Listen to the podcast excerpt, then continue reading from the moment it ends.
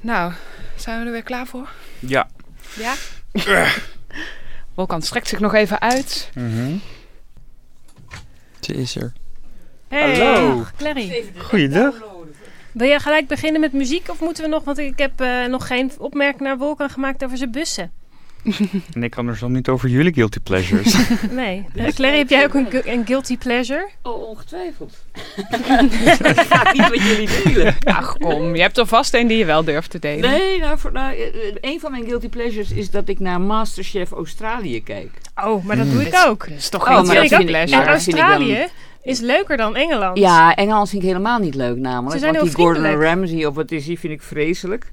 Eh, maar hij zei- maar die, die mannen zijn leuk. Dus eh, die ijdele mannen. En verder zal ik nog eens nadenken over welke guilty, guilty pleasures ik nog meer met jullie deel. Maar Ja, want er zijn vast wel ergere dan deze. Oh, ongetwijfeld. Ja.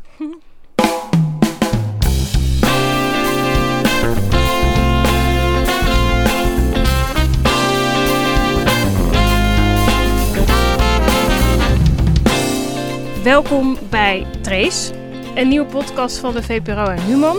eh, waarin je Wolkan, mij en Mijke kan volgen in ons onderzoek. En deze week is dat nog steeds burn-out. En we zijn ruim twee weken verder en onze eerste reportages zijn af. Hoog tijd om Clary Polak weer uit te nodigen, dachten wij zo. Om ons nou ja, uit te horen over de reportage, maar vooral te helpen om de volgende lijnen weer uit te stippelen. Welkom. Dank je. Je hebt de, de reportages gehoord en je Ja. hebt dan ook kunnen horen dat ik heb kunnen bevestigen dat de diagnose burn-out wel degelijk gesteld kan worden. Het komt neer op zes maanden overspanning, waarbij vermoeidheid en uitputting enorm op de voorgrond staan. Ja, waarbij dus inderdaad eh, eh, lichamelijke, eh, geestelijke dingen lichamelijke klachten opleveren, Ja, toch? precies. Geestelijke uitputting lichamelijke klachten oplevert. Ja, dus een, een van de dingen was dat het belangrijk was om, om, om erover te praten, dat je het niet zomaar kan vaststellen. ja. En ik vraag me dan altijd af, gebeurt dat eigenlijk? Precies, want die richtlijnen weet ik nu wel iets beter, nou een stuk beter, wat nou een burn-out precies is. Ik heb Witte Hoogendijk gesproken en die zegt wel duidelijk, je moet de tijd nemen, wil je een diagnose depressie uitzetten. En in het interview eh, met mijn tante, wat overigens ontzettend leuk was om te doen, kwamen er een aantal dingen voorbij. In eerste instantie zei mijn tante, nou ja, ik heb niets anders aangeraden gekregen dan die antidepressiva. En mijn oom, die kreeg zelfs direct antidepressiva mee. Eh, ik ben wel benieuwd wat jij daarvan vindt. Ja, nou ja, ik vond, ik, ik vond dat ontzettend verrassend om te horen. Dat inderdaad, eh, op, ik geloof op, op aanraden van je tante je oom antidepressiva kreeg. ja, dat is, dat is natuurlijk eh, eh, Bizar. schokkend. Het zijn maar twee mensen en het zijn toevallig twee mensen, of niet eens toevallig twee mensen uit jouw omgeving. Precies. Het was wel de eerste aanleiding natuurlijk om het onderzoek zeker, te beginnen. begrijp ik. Ik denk dat ik die informatie nu heb en dat ik nu moet gaan doorgaan naar of dit verhaal voor iets groters staat. Ja. En ik ben vorige week ben ik langs een huisarts gegaan. Ik denk dat dat de logische stap is om eh, de huisarts te ondervragen. Hoe zit dat als die Turkse vrouw binnenkomt en hoe schrijf je die antidepressiva uit? En ik heb haar dus gesproken. Dat is een huisarts die heet Doreen Stewart Cohen. En die zegt wel iets opvallends dat ze de antidepressiva ook gebruikt als contactmiddel. Laten we eerst even Oké. luisteren. Ik doe het vooral om het contact te bewaren. Dus dat vind ik ook een legitieme reden om het echt toch te geven, ook al heb je die depressie niet. Clary's hoofd. Nou ja, ik snap er hier... verbijstering. Om het, ja, even- ja, verbijstering. Ja, Om het contact te bewaren. Hoezo? Eh, eh, Op, wel, op wat voor manier? Dat ze dan zo nu dan terugkomt voor een herhalingsrecept? daar gaan we dus meer over horen in mijn tweede reportage. Ehm, maar wat ik nu in ieder geval wil doen is, kijk, ook weer hier, dit is één huisarts die het Ja. zegt. Dus ik denk dat ik mm, nu meer huisartsen moet gaan bellen. Om in ieder geval twee onafhankelijke artsen te horen of zij eigenlijk dit ook doen. Of zij antidepressiva uitschrijven op basis van het bewaren, het standhouden van contact, zodat ze terugkomen misschien. Ik weet het niet. Ik moet er, ik moet er meer huisartsen over spreken. Ja, ik weet niet eens of dat nou, of, of, of je die gerichte vraag moet stellen. Eh, doen jullie dat om contact te onderhouden? Omdat ik vind dat zo'n bizarre reden. En dan krijg je waarschijnlijk al snel nee. Ik zou Mhm. veel opener vraag stellen. Wanneer schrijven jullie antidepressiva voor? Op basis waarvan? Wat voor vragen stellen jullie aan je patiënten? Mhm. Ik zou veel opener vragen stellen. En veel meer uit nieuwsgierigheid van... oké, ik kom bij u en ik heb klachten. Wat gaat u met mij doen? Ja. Ja, ik ben heel benieuwd wat eruit gaat komen. Want ik was ook wel flabbergasted. Ik kwam terug op de redactie en ik dacht echt, ja, dit zeggen de richtlijnen niet. Hoe, hoe komt dit in godsnaam? Dus ehm, bij mij was het ook eh, verbijstering alom. Nou, en niet alleen bij Wolkan, want ik geloof dat iedereen bij ons echt dacht... holy fuck. Die dat hadden kan we niet toch verwacht. niet? Nee. Nee. Maar bijna wel echt te interessant om niet verder in te duiken in ieder geval. Wat mij nog steeds niet duidelijk is, een van jullie deskundigen zegt op een gegeven moment eh, dat een heleboel therapieën eh, niet bewezen zijn. Maar dat betekent dus ook dat er therapieën zijn die wel bewezen zijn. Ja, Welke zijn dat? Want dan bedoel je denk ik Wim Groot, Ja. de hoogleraar die in mijn reportage zat. We hebben het daar dus over de psycholoog onder andere. Dat is eh, een van de manieren om van je burn-out af te komen. Dat is een beschermd beroep. Dus dat betekent dat niet iedereen psycholoog mag zijn. Dat je een officieel papiertje moet hebben en een register moet staan. Je kunt wat en dat is bewezen Ja. dat je het kunt. Daarnaast heb je dus die coaches, waar ik ook uitgebreid op in ben gegaan. Geen beschermd beroep. Dat betekent dat iedereen coach mag zijn. En er zijn wel theorieën en onderzoeken dat een gesprek helpt. Maar de vraag is, als je terechtkomt bij een coach die niet zo goed weet waar hij mee bezig is, bijvoorbeeld een ervaringsdeskundige die denkt dat hij iedereen kan helpen, maar niet per se een opleiding heeft gevolgd, dan is de vraag in hoeverre dat helpt. Ja, en een gesprek is natuurlijk, een gesprek helpt is ook heel vaag. Ik kan ook met mijn, eh, mijn buurman een gesprek voeren. Eh, het gaat natuurlijk om dat dat gesprek dan betaald moet worden. Ja, en het probleem is dus dat je bij een coach heel moeilijk kunt achterhalen eh, wie je eigenlijk voor je hebt en in hoeverre diegene deskundig is of niet. En daarnaast heb je dan dus nog allerlei alternatieve therapieën die niet bewezen zijn. En dan gaat het om yoga, mindfulness, nou ja, die gekke ponjoep training die we steeds voorbij ik weet ook horen niet komen. wat dat is. Nee, dat moeten misschien ook maar zo houden. Ehm, maar waar het dus eigenlijk op neerkomt, is dat die alternatieve therapieën niet bewezen zijn. Betekent niet dat ze niet kunnen helpen. Want ook als je Esra hoort, die heeft ook allerlei dingen gedaan. Zij had dus een burn-out, hè, zat in mijn reportage. Heeft ook allerlei dingen gedaan die misschien niet bewezen zijn. Maar waar je nog steeds, als je yoga gaat doen of mindfulness, kan het nog steeds wel helpen. Maar het is niet officieel eh, bewezen. En wat ik dus eigenlijk interessant vond, ik noemde al dat ik onderzoek wilde gaan doen naar een instelling die eh, fraude pleegt. En dat zit heel erg in die alternatieve therapie. Want ja. wat zij eh, zeggen, die alternatieve therapie is niet bewezen, dus die wordt ook niet vergoed. Maar zij vinden dat dat wel moet. En ze hebben daar dus een maniertje voor gevonden om die alternatieve therapie voor eh, dus yoga en mindfulness eh, zelfs dus met een burn-out kliniek in Spanje, om dat vergoed te krijgen. Oh, ik ben heel benieuwd. Eh, en het gaat dan dus om Vitalis eh, GGZ of Cura Clinics, want ze hebben op een gegeven moment hun naam veranderd, omdat ze hiermee al negatief eh, in de krant waren gekomen dat ze dit aan het doen waren. Nee, en ik wil dus eigenlijk heel graag gaan uitzoeken wat zij dan precies doen, hoe die, hoe die fraude dan in elkaar zit. En daarbij wil ik dus ook kijken wie zit er eigenlijk achter deze instelling. En nu was ik al de naam tegengekomen van een van de oprichters. Dat is Niels.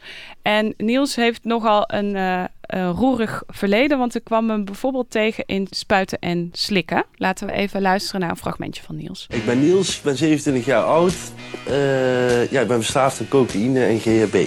Ja, mijn leven is op dit moment een puinhoop. Je zegt het zo vrolijk, ik moet er zo om lachen. Maar ja, goed. Nou, dit was tien jaar geleden, dus laten we hopen dat hij inmiddels eh, afgekikt is, want daar ging, eh, ging de uitzending over. En eh, daarna is hij eh, zelf een afkikkliniek gestart in Zuid-Afrika. Eh, vervolgens moest hij daar weg omdat hij veroordeeld was, want na een ruzie in het café is hij dronken met een auto het terras opgereden. Dus het is nogal een type als je dit allemaal hoort. Ja. En nu zit hij dus in de burn-out wereld. En ik wil eigenlijk heel graag natuurlijk met hem in contact komen. Dus ik vroeg me af of jij nog tips voor me hebt. ja, nou je moet eerst beslissen, denk ik, of je deze man wil ontmaskeren. Als er iets te ontmaskeren valt, dat moet je natuurlijk eerst uitzoeken. Dat, daar kun je niet van, van uitgaan. Eh, en het tweede is of je zijn kliniek wil ontmaskeren. eh, omdat je vermoedt dat daar allerlei frauduleuze dingen zijn. Misschien eh, valt dat samen, maar het zijn natuurlijk wel twee verschillende dingen. En verder moet je gewoon, en dat is, je vindt het spannend, maar je moet natuurlijk wel proberen met hem in contact te komen en met hem te praten. Ja. En, en, en hem gewoon natuurlijk niet meteen te confronteren met zijn verleden, want in principe staat dit, dat er los van. Maar met wat zijn kliniek doet, wat hij allemaal doet. En dan kan je natuurlijk ooit, als er aanleiding toe is, dat met zijn verleden in verband brengen. Maar het hoeft natuurlijk niet met elkaar te maken te hebben. Je moet wel je open opstellen. Ja, Ook tegenover hem ja. en tegenover zijn kliniek, want je bent iets aan het onderzoeken. ja. dus eh, zelf onderzoek doen en daarnaast hem benaderen en open vragen stellen, omdat ik... Ja. En als hij niet wil, kun je altijd nog, dan moet je nog meer onderzoek doen, want dan moet je om hem heen gaan bellen en kijken wat je allemaal over die kliniek en over hem te weten kan komen. Nou, ik ga hem denk ik maar zo snel mogelijk even Ja. een bericht sturen. En vooral ook eh, eh, het, het dus niet op zijn verleden gooien, maar vooral op eh, jouw interesse voor wat zijn kliniek vermag als het om burn-outs gaat. Ja, en wa- wat eigenlijk, want ik heb dus in die eerste reportage een soort verkenning gedaan om te kijken van wat is er nou eigenlijk allemaal. En nou ja, er werd wel duidelijk dat er echt een burn-out industrie ontstaan is.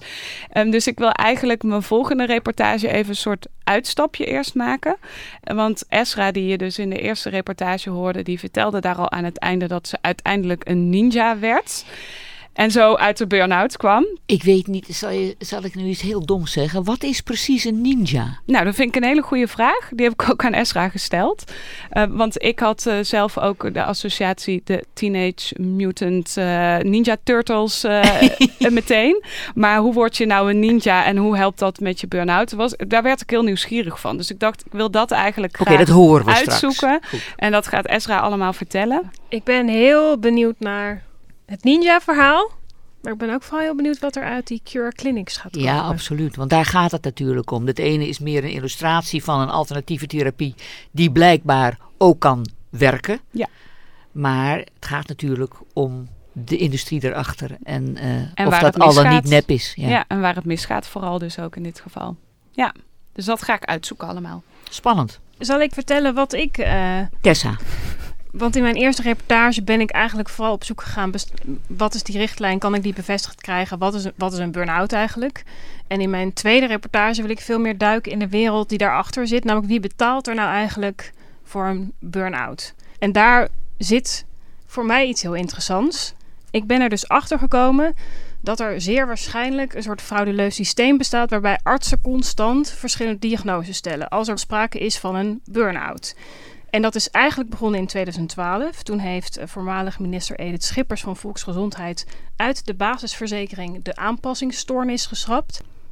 Het kabinet wil de stijgende zorgkosten beperken. Minister Schippers bezuinigt bijna 600 miljoen euro op de geestelijke gezondheidszorg. Volgens haar gaan mensen misschien wel te gemakkelijk naar de psychiater. Dan zou je echt moeten afvragen, eh, moet je niet een aantal dingen die bij het leven horen eh, ehm, eh, veel meer in je eigen sociale kring zien uit te vogelen? En zul je niet ehm, echt een beroep op de gezondheidszorg moeten doen als je echt last hebt van ziekte? Dus de zorgkosten, die waren te hoog. De burn-out is uit het basispakket gehaald. En nu is jouw vermoeden, en dat ga je onderzoeken. Nou ik heb al wat gevonden. Ik heb een rapport gevonden van de Landelijke Vereniging Eerste Lijnspsychologen.